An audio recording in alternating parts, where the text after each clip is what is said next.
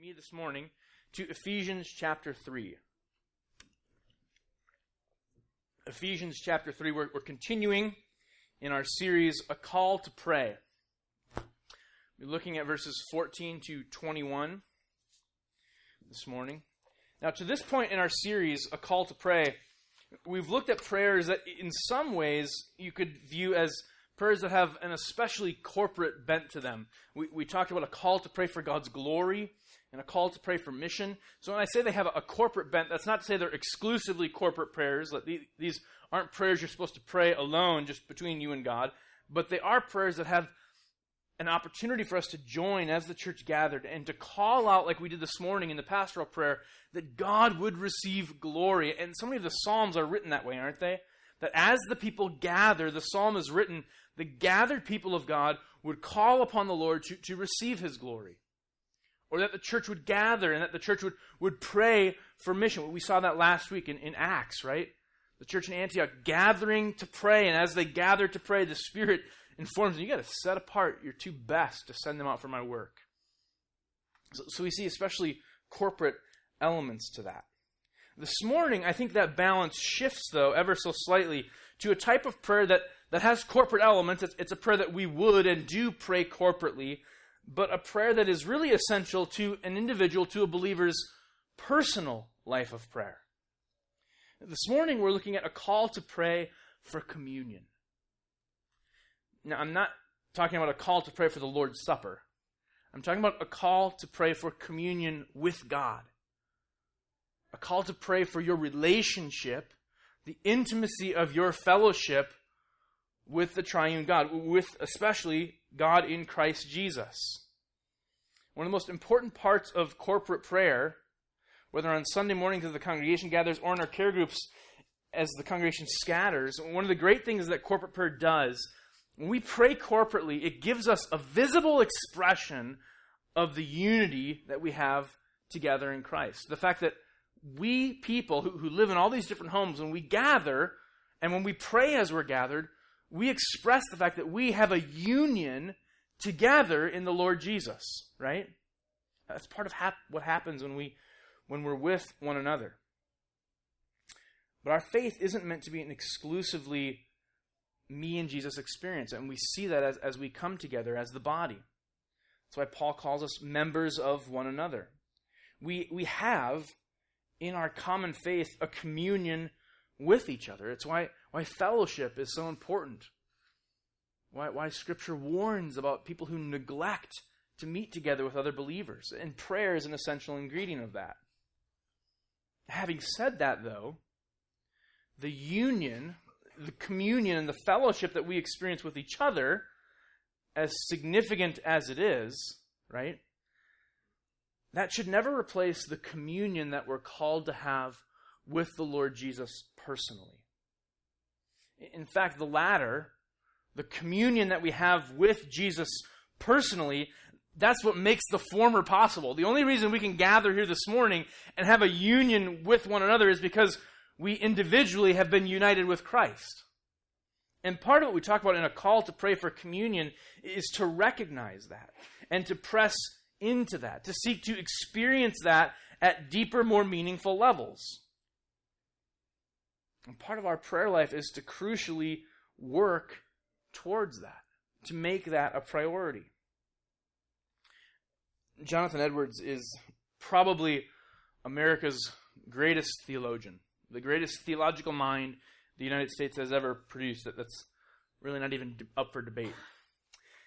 He talks about this, and he talks about the sublime importance of what that means. And he says a really profound thing. He says, How good is God that he has created man for this very end? How good is God that this is why he made us? To make him happy, that is, man, to make man happy in the enjoyment of himself, the Almighty, who is happy from the days of eternity in himself, that he might make them blessed in the beholding of his excellency and might this way glorify himself. Now, that, that's a little bit of a complex thought, right?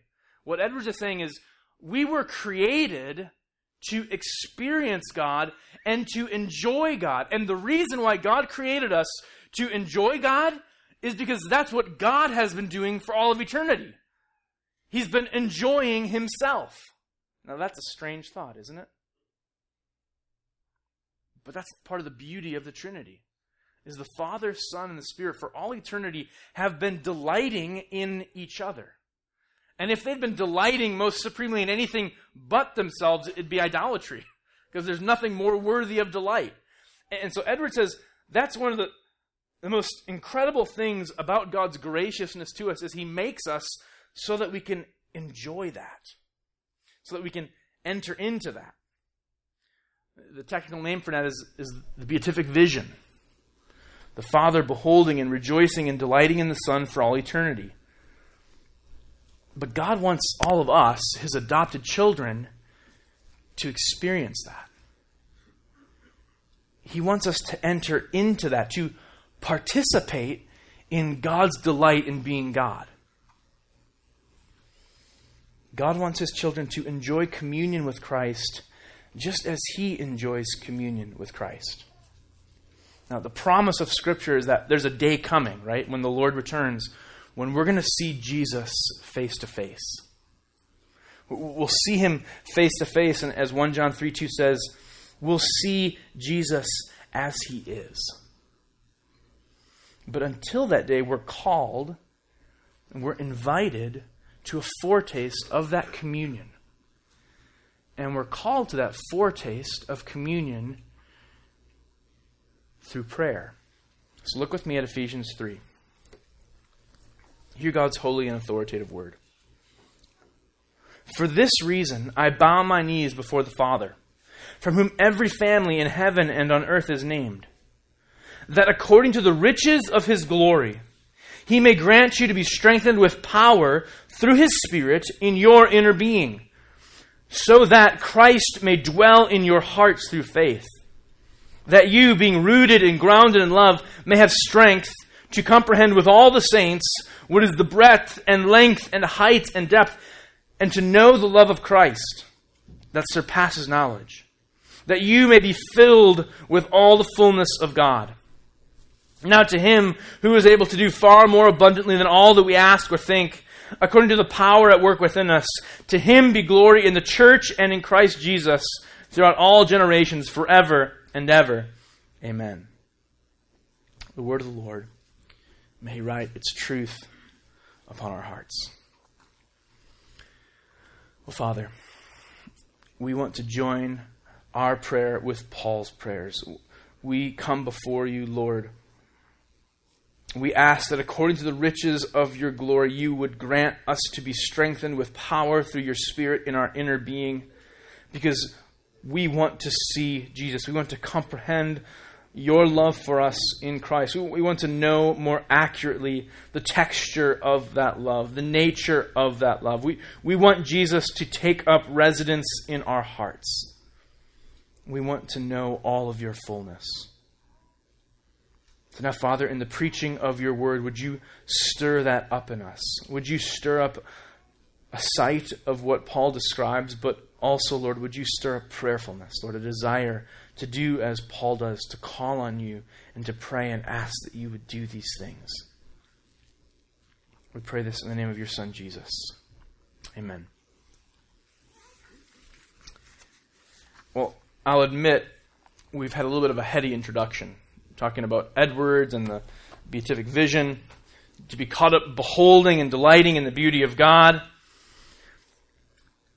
If you were tracking through all of that, your next conclusion is maybe, that's pretty incredible stuff. I have no idea how that happens.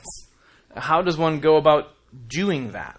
What does that look like? I mean, is there a special posture in prayer that like Edwards recommends, like a a yoga pose that you get into when you pray like that that allows you to, to see those sorts of things? How do you do that? Well, Paul doesn't start by expecting communion with God through prayer to actually begin with us. He wants us to pray. He's praying for us, but the way he starts the prayer is helpful. He, he is thinking of this as a gift, a gift that God delights to give us, but it's a gift that God gives. This whole idea starts with God. We see that because Paul begins by praying that the church in Ephesus would be strengthened. I think that's helpful for us. A place to start when we're desiring this. If you want to increase the nature of your communion and fellowship with Christ, you start by asking that God would strengthen you. Right off the bat, it's a fascinating thought. To behold God's glory, to see God's beauty in Christ, we have to be strengthened. And Paul recognizes that. And so he says, to see God's glory, we have to be strengthened. Strengthened by what? God's glory. More literally, according to the riches of his glory. In other words, God reaches into the infinite storehouse of his own glory to empower your inner being so that you can comprehend, you can, you can have hope and, and access to the task at hand. What exactly is the task? What does it mean to pray to be strengthened in this way? How are we supposed to imagine and think of it? I heard a pastor once teaching on this passage. It wasn't a sermon, it was sort of a little, little vignette he was giving in a class. And, and he wasn't a false teacher. I mean, he wasn't intentionally teaching false things. This is a, a, a, good shepherd. He's a faithful man. I think he, he was seeking to help and encourage the people, specifically kind of dealing with the topic of anxiety. Like, what do you do when, when you suffer from, from anxiety and you find yourself just kind of debilitated by, by anxious thoughts and feelings? So, whether you're a teacher or a teenager and, and you get massive test anxiety before a big exam, or, or you're an adult who fears public speaking, he, was pointing to this passage, the pastor was, and suggesting if you suffer from anxiety in those kinds of situations, you should go to this prayer in Ephesians and pray that God would strengthen you in your inner being. And by praying that, then God will strengthen you and, and help to dissipate the anxiety and help you to accomplish the task before you his reasoning for all that was, was born out of experience. He, he told us he'd actually been a Division One baseball player. He'd, he'd played baseball. He was an infielder for the University of Minnesota. So he's one of those really intimidating golden gophers, one of the strangest mascots that's out there. He, he was a golden gopher baseball player. And before we, we denigrate the quality of Big Ten baseball too much, let's just, he was a D1 baseball player, so he, he was a good athlete, right? But he described how early in his career for the Gophers, he just couldn't hit.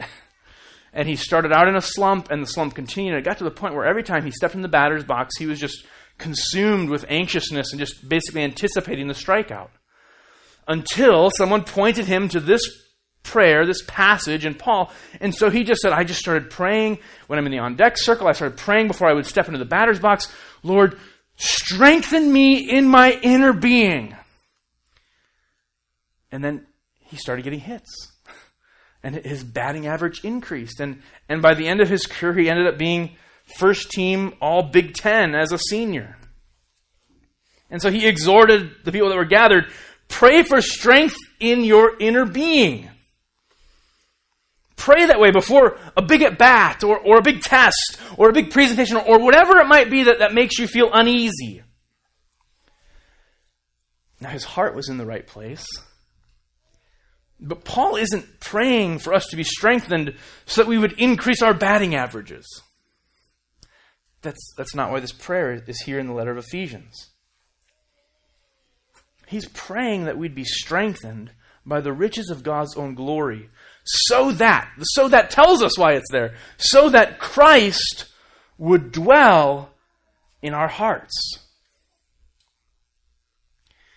You know this is important because Paul is devoting his prayers to it. He's telling them, This is what I pray for you. I pray for the people, the saints in Ephesus, that this would be your experience. We know it's important because he isn't just praying that way, he's teaching the Ephesians like him to pray that way as well. That's why it's in this letter. He's instructing them, he's showing them, I pray this way for you, and I want you to pray this way. He's doing that so that we would pray in a way that would allow us to experience more of Christ's presence. It's really, if you look at it, a really richly Trinitarian prayer, isn't it? Paul prays to the Father that we would be strengthened by the Spirit so that Christ the Son would, would dwell in our hearts through faith. This isn't just a special one off prayer. It's not the kind of prayer that Paul would only pray occasionally. A prayer that, he only has so many of in his repertoire, and so he has to be careful how he utilizes it. You know, it's a, we got a couple of these prayers I can divvy out, and so I got to, Ephesus is a special church. I pray for them this way, but no, that's not the nature of it at all. What Paul's praying, what he's envisioning for the Ephesians, what he's calling us to, is to make this kind of prayer a continual part of how you pray, of how you come before the Lord. And that's why he prays for Jesus to dwell in our hearts. Now, Jesus dwells in our hearts already, doesn't he? Maybe that question has popped up. Why is Paul praying for Jesus to dwell in the hearts of the saints in Ephesus? I thought when you got converted, when the Spirit regenerated you, that part of what happens is the Spirit regenerates you and Jesus now comes and, and resides in you. Well, that's true. That, that is what happens. This, this is a prayer not for conversion. He, he's praying for people who already have Jesus, they've already been united with Christ. So, what does Paul mean by dwell? He's praying that we would experience the full benefits of Christ. The full benefits of Christ taking up permanent residence in us. D.A. Carson has a book, A Call to Spiritual Reformation, where, he comments has a whole chapter devoted just to this prayer, and he makes a really helpful point. He, he gives us an image to understand what Paul is saying here about dwell. He likens it to buying a home. When you buy a home and you close on a house and you take possession and you move in, you dwell there. You live there. It's, it's now your address. You move your stuff in and it's officially your home. But unless the house is turnkey, right? Unless it's unless it's completely move-in ready or you built it brand new, there's going to be things about that house that you want to change, especially if the house is a fixer-upper. It's one of, one of my wife and sister-in-law's favorite shows on HGTV, Fixer-Upper. These people coming into just these miserable homes and, and magically gutting them and renovating them and, and flipping them and turning them into these beautiful houses to live in. Well, if you have a fixer upper, there's all sorts of renovation that has to be done. And so you, you repaint the walls and, and, you come in and you thank the Lord that there was orange 70s shag carpet because it drove the price down and so you're able to get into it with more square footage for less money or like us. You thank the Lord that all the walls were pink and that the people that owned the house thought pink was a great color to have on every wall. But you get in now and you realize, I don't want shag carpet. I don't want things living in my carpet. I don't want pink walls. I don't want flowery floral wallpaper in every single bathroom of the house, right? And so you go in and you start gutting things. You, you put a new furnace in. There's new flooring you put down. You, you, you tile the bathroom. You gut the kitchen. You get new appliances. You finish the basement. There's all these things that you do. And then you start decorating. And you keep decorating, right, guys? you keep hanging pictures, moving things around, bringing in your furniture, making it your house, putting your fingerprints on it. I remember a couple years after we moved into our home, going back online and looking at the pictures that were still up of our house when it was being sold to us and just how different it looked. We'd gone from living there to living there, to dwelling there, to making it our place. Well, I hate to be the bearer of bad news, but Jesus doesn't take up residence in any of our hearts because our hearts are turnkey.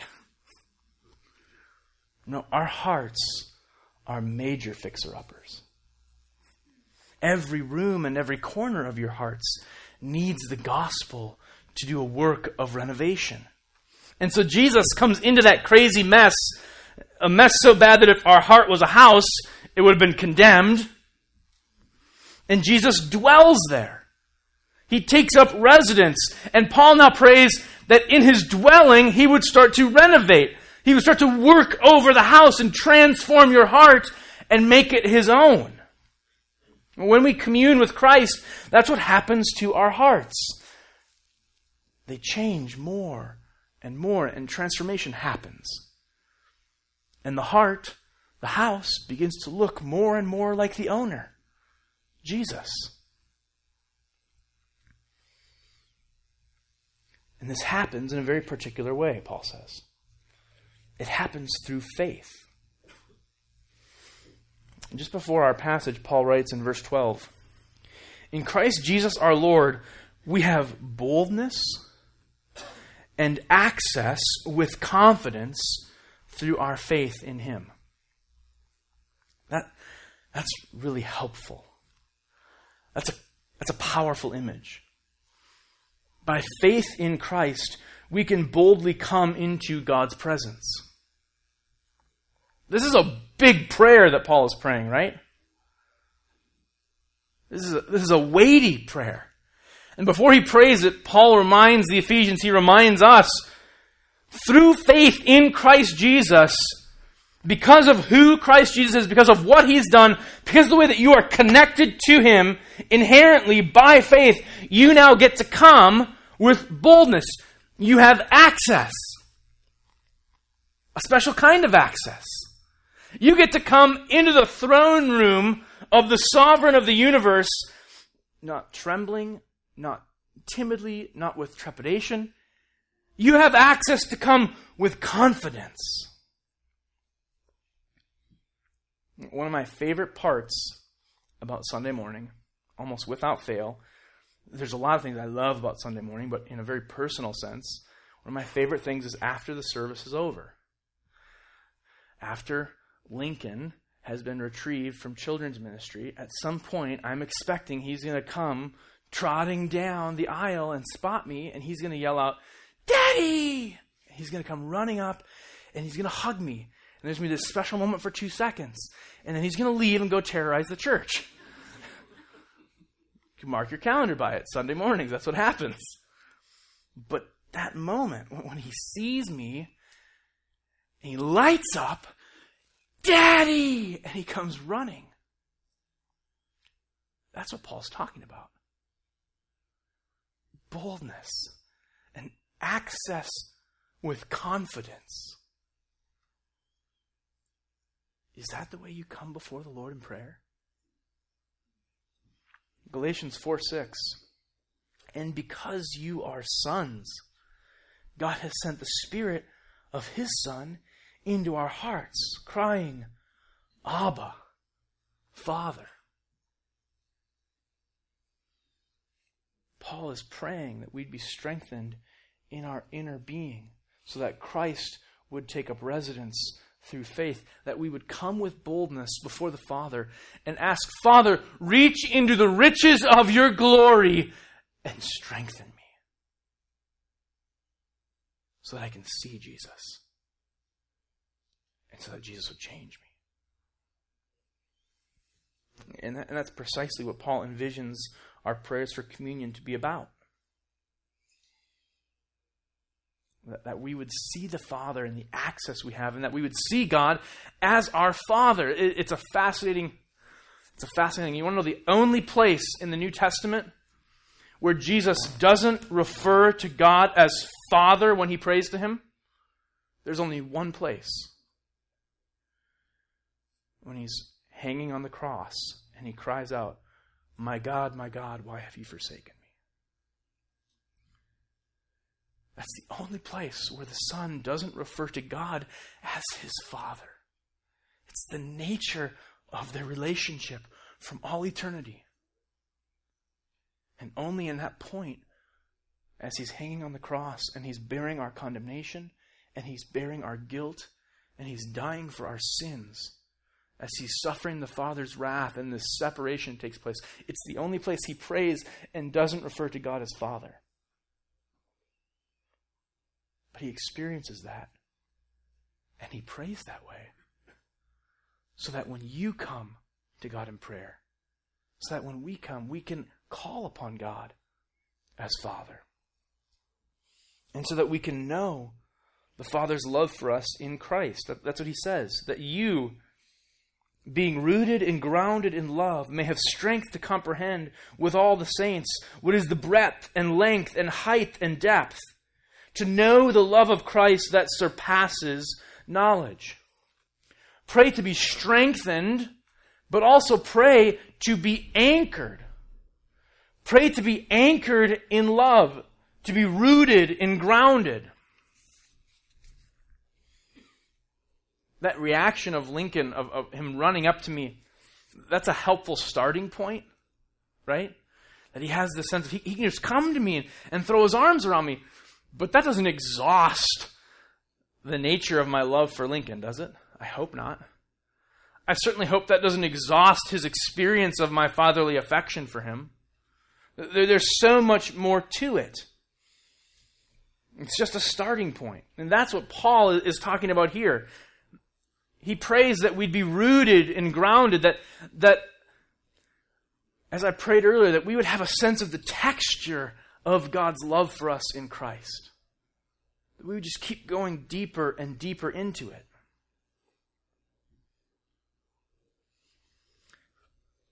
Dr. Martyn Lloyd-Jones writes this, and I think it's, it's very helpful. In one sense, the whole object of being a Christian is that you may know the love of Jesus Christ, his personal love to you, that he may tell you in unmistakable language that he loves you, that he has given himself for you, that he has loved you with an everlasting love. He does this through the Spirit. He seals all his statements to you through the Spirit. You believe it because it is in the Word. But there is more than that. He will tell you this directly as a great secret. The Spirit gives manifestations of the Son of God to His own, to His beloved, to those for whom He has gladly died and given Himself. The whole object of being a Christian, Lloyd-Jones says, is that you would know the love of Jesus Christ, that you would know it's a personal love. When we talk about praying for communion with God, that's the heart of what we're talking about.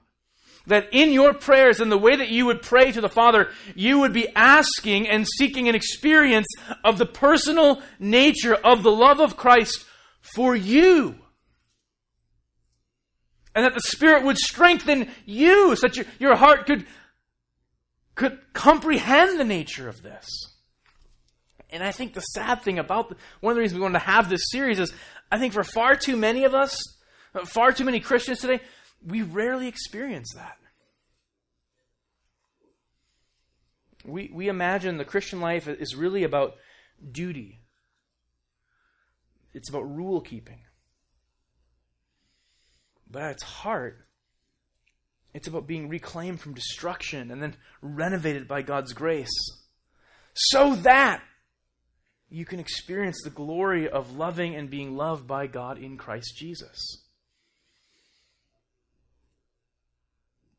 J. Packer talks about moving from duty to delight in the way that we pray. I don't think you move from prayer as a duty to prayer as a delight unless you are seeking communion. You are seeking experience with the real love that God has for you in Christ Jesus. When we lapse into prayerlessness, and we've been there, when your prayers become infrequent, when they're just formulaic, we're essentially saying we're content with a Christianity that's largely disconnected from actually experiencing the great joy of our faith. The great joy of your faith is that you're connected to Christ. And he, he's, he's taken up residence in your heart. And, and through that, there's access to enjoying and experiencing the love that He has for you. We, we sang it this morning. I stopped in worship and, and I pulled out my pen and I wrote it in the margin. All the redeemed washed by His blood. Come Rejoice in His great love. It feels good to sing that, doesn't it? It feels good to sing that because you're meant to experience that.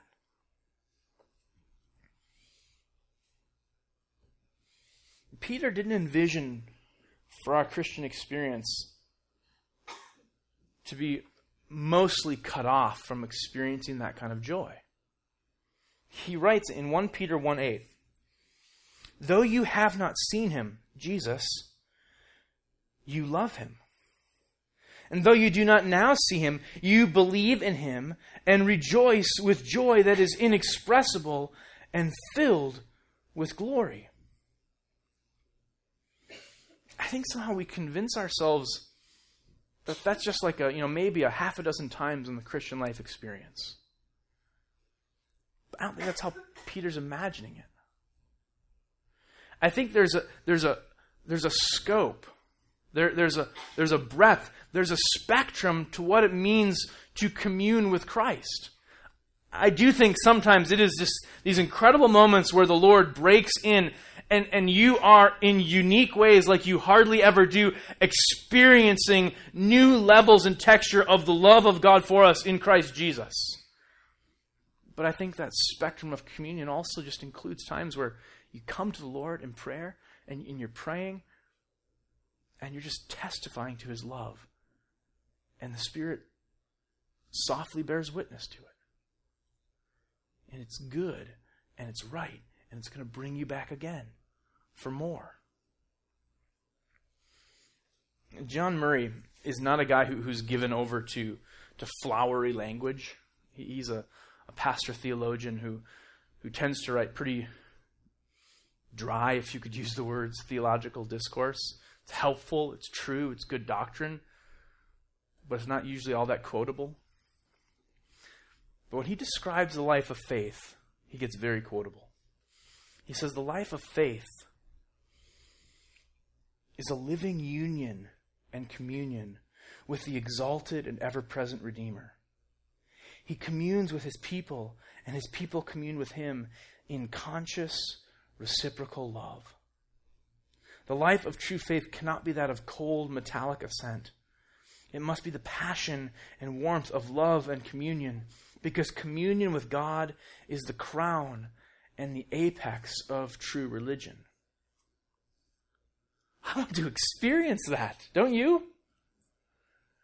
Don't you want to know this conscious, reciprocal love that he talks about? The crown and apex of true religion? So, why don't we always experience it? I think in part we don't experience it because oftentimes we don't fight for it. We don't pray for it. Do your prayers look like this? Are you asking God to do that? Because if, if your prayers don't look like that, the question is are you really seeking it? Are you really seeking to know that? We seem to imagine like you just roll out of bed in the morning, ready, joyful in Jesus. If, if you think you don't have to seek this and, and pray for this, that's the way you must imagine reality. But when I roll out of bed in the morning, I have a hard time figuring out how to open the toothpaste. Like I can't get my eyes open to do it. And, and I'm sitting there and I'm staring, and sometimes I find myself just at the sink, like, what am I doing next? That's the way I roll out of bed in the morning. I don't come leaping and, and praising the Lord infinitely joyful in Jesus. Part of that that's human weakness. Part of that's just our finitude. Part of that's just what it means to be a creature. You need to sleep, and it takes a while to come out of sleep. And part of that's just, just the indwelling sin in our hearts. But all of that points us to the fact that we need to fight for it. We shouldn't resign ourselves to the conclusion that enjoying this sort of communion is, is unusual and, and rare. You shouldn't resign yourselves to what Murray calls this cold, metallic assent.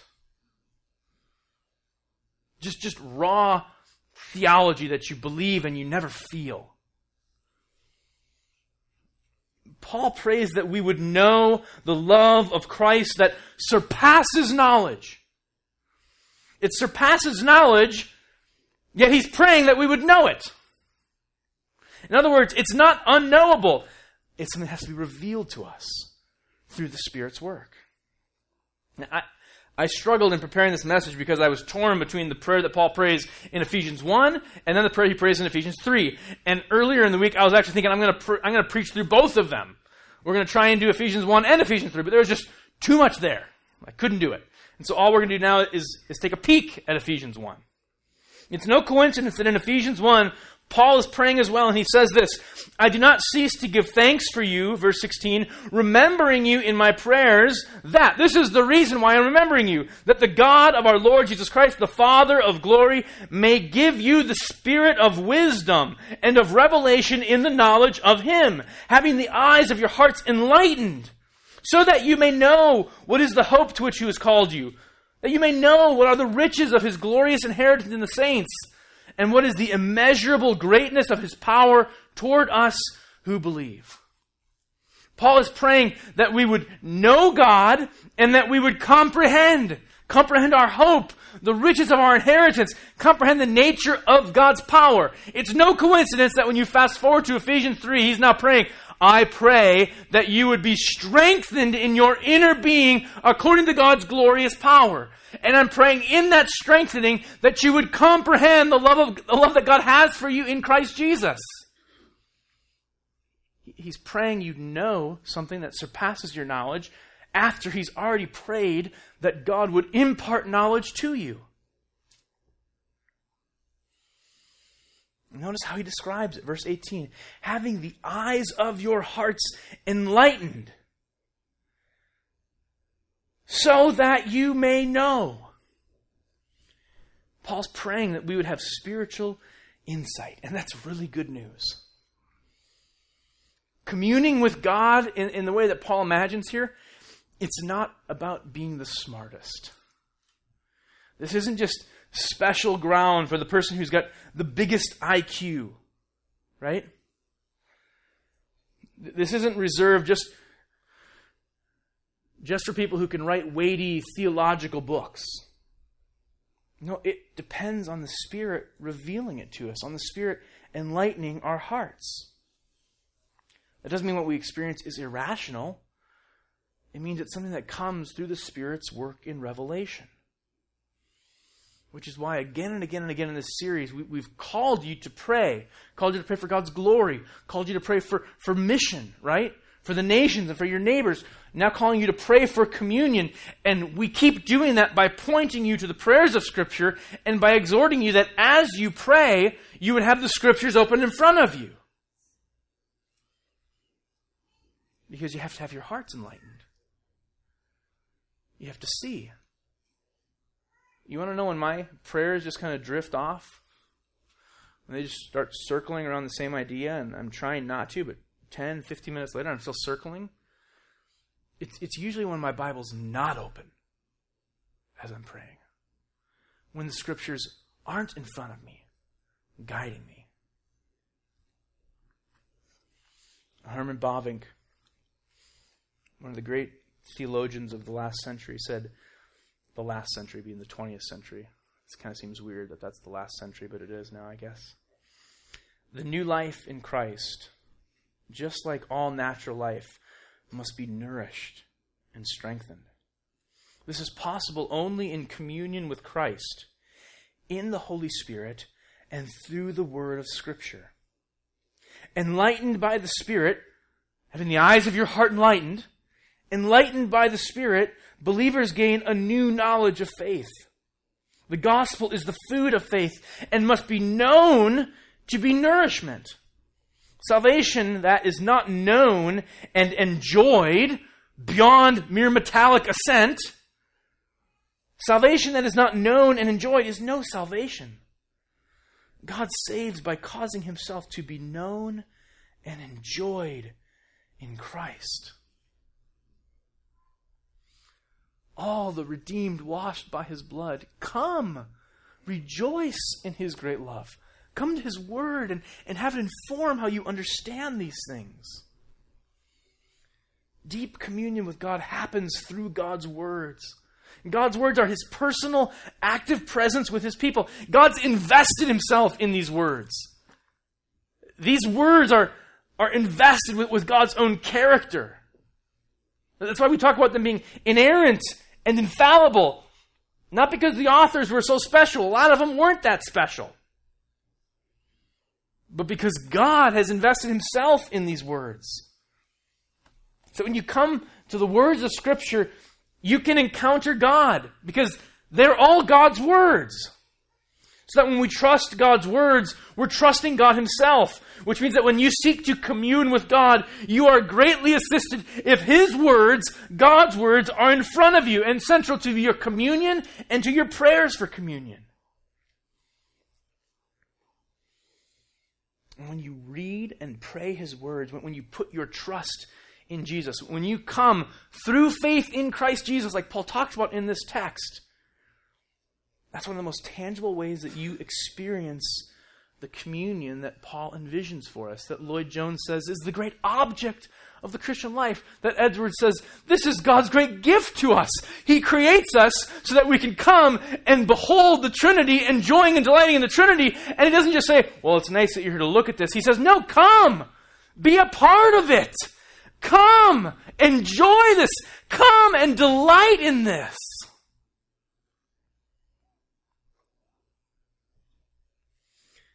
Possible. This isn't reserved just for guys who get taken up to the third heaven, like Paul. It's not just reserved for spiritual giants to get to experience. Through the normal means of grace,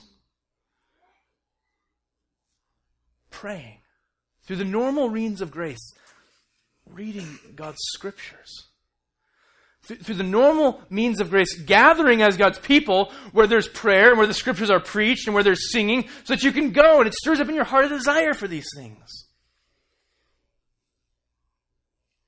I think Murray is exactly right.